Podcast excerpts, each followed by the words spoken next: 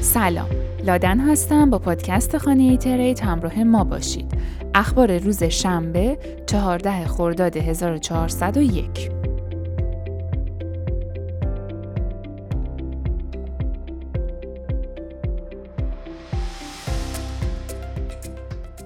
جامعه ApeCoin با انتقال به زنجیره جدید مخالفت می کند.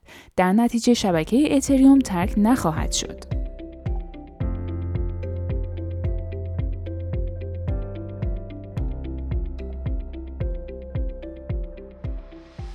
در حالی که نیویورک تلاش های خود برای ممنوعیت استخراج اثبات کار را دنبال می کند، دادستان نیویورک نسبت به سرمایه گذاری ارز دیجیتال هشدار داد و بیان داشت که سرمایه گذاران ممکن است میلیاردها دلار را در ارزهای دیجیتال از دست بدهند.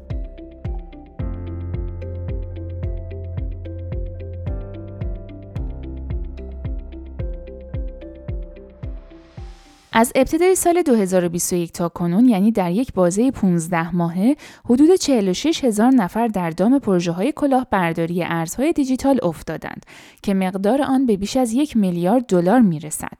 در واقع افرادی که با وعده های سودهای کلان و به دست آوردن پول بدون زحمت کور می‌شوند و سرمایه خود را به سادگی به این کلاهبردارها می‌دهند، انگیزه فعالیت این پروژه های پانزی هستند. برخی از پروژه های کلاهبرداری ارز دیجیتال حتی به افراد کمک می کند که بخش کوچکی از سود خود را برداشت کنند تا با وسوسه کردن آنها پول بیشتری از آنها بگیرند.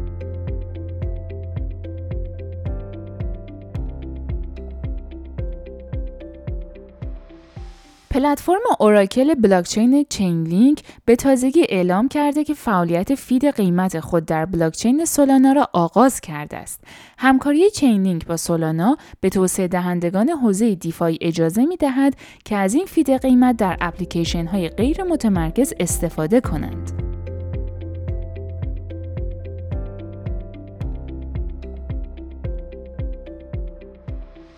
جمهوری آفریقای مرکزی برنامه های خود برای محافظت از پروژه سانگو جاه طلبانه خود را با توکنیزه کردن دسترسی به منابع طبیعی این کشور اعلام کرده است.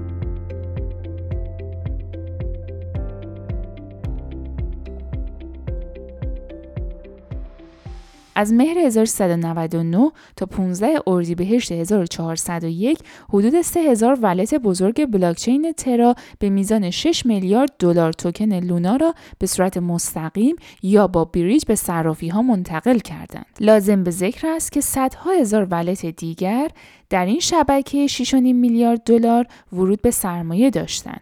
بنابراین می توان گفت که یک الگوی فروش لونا از طریق هولدرهای بزرگ به سرمایه گذاران خود را به وضوح می شود دید. ممنونم که همراه ما بودین تا اپیزود بعدی خدا نگهدار.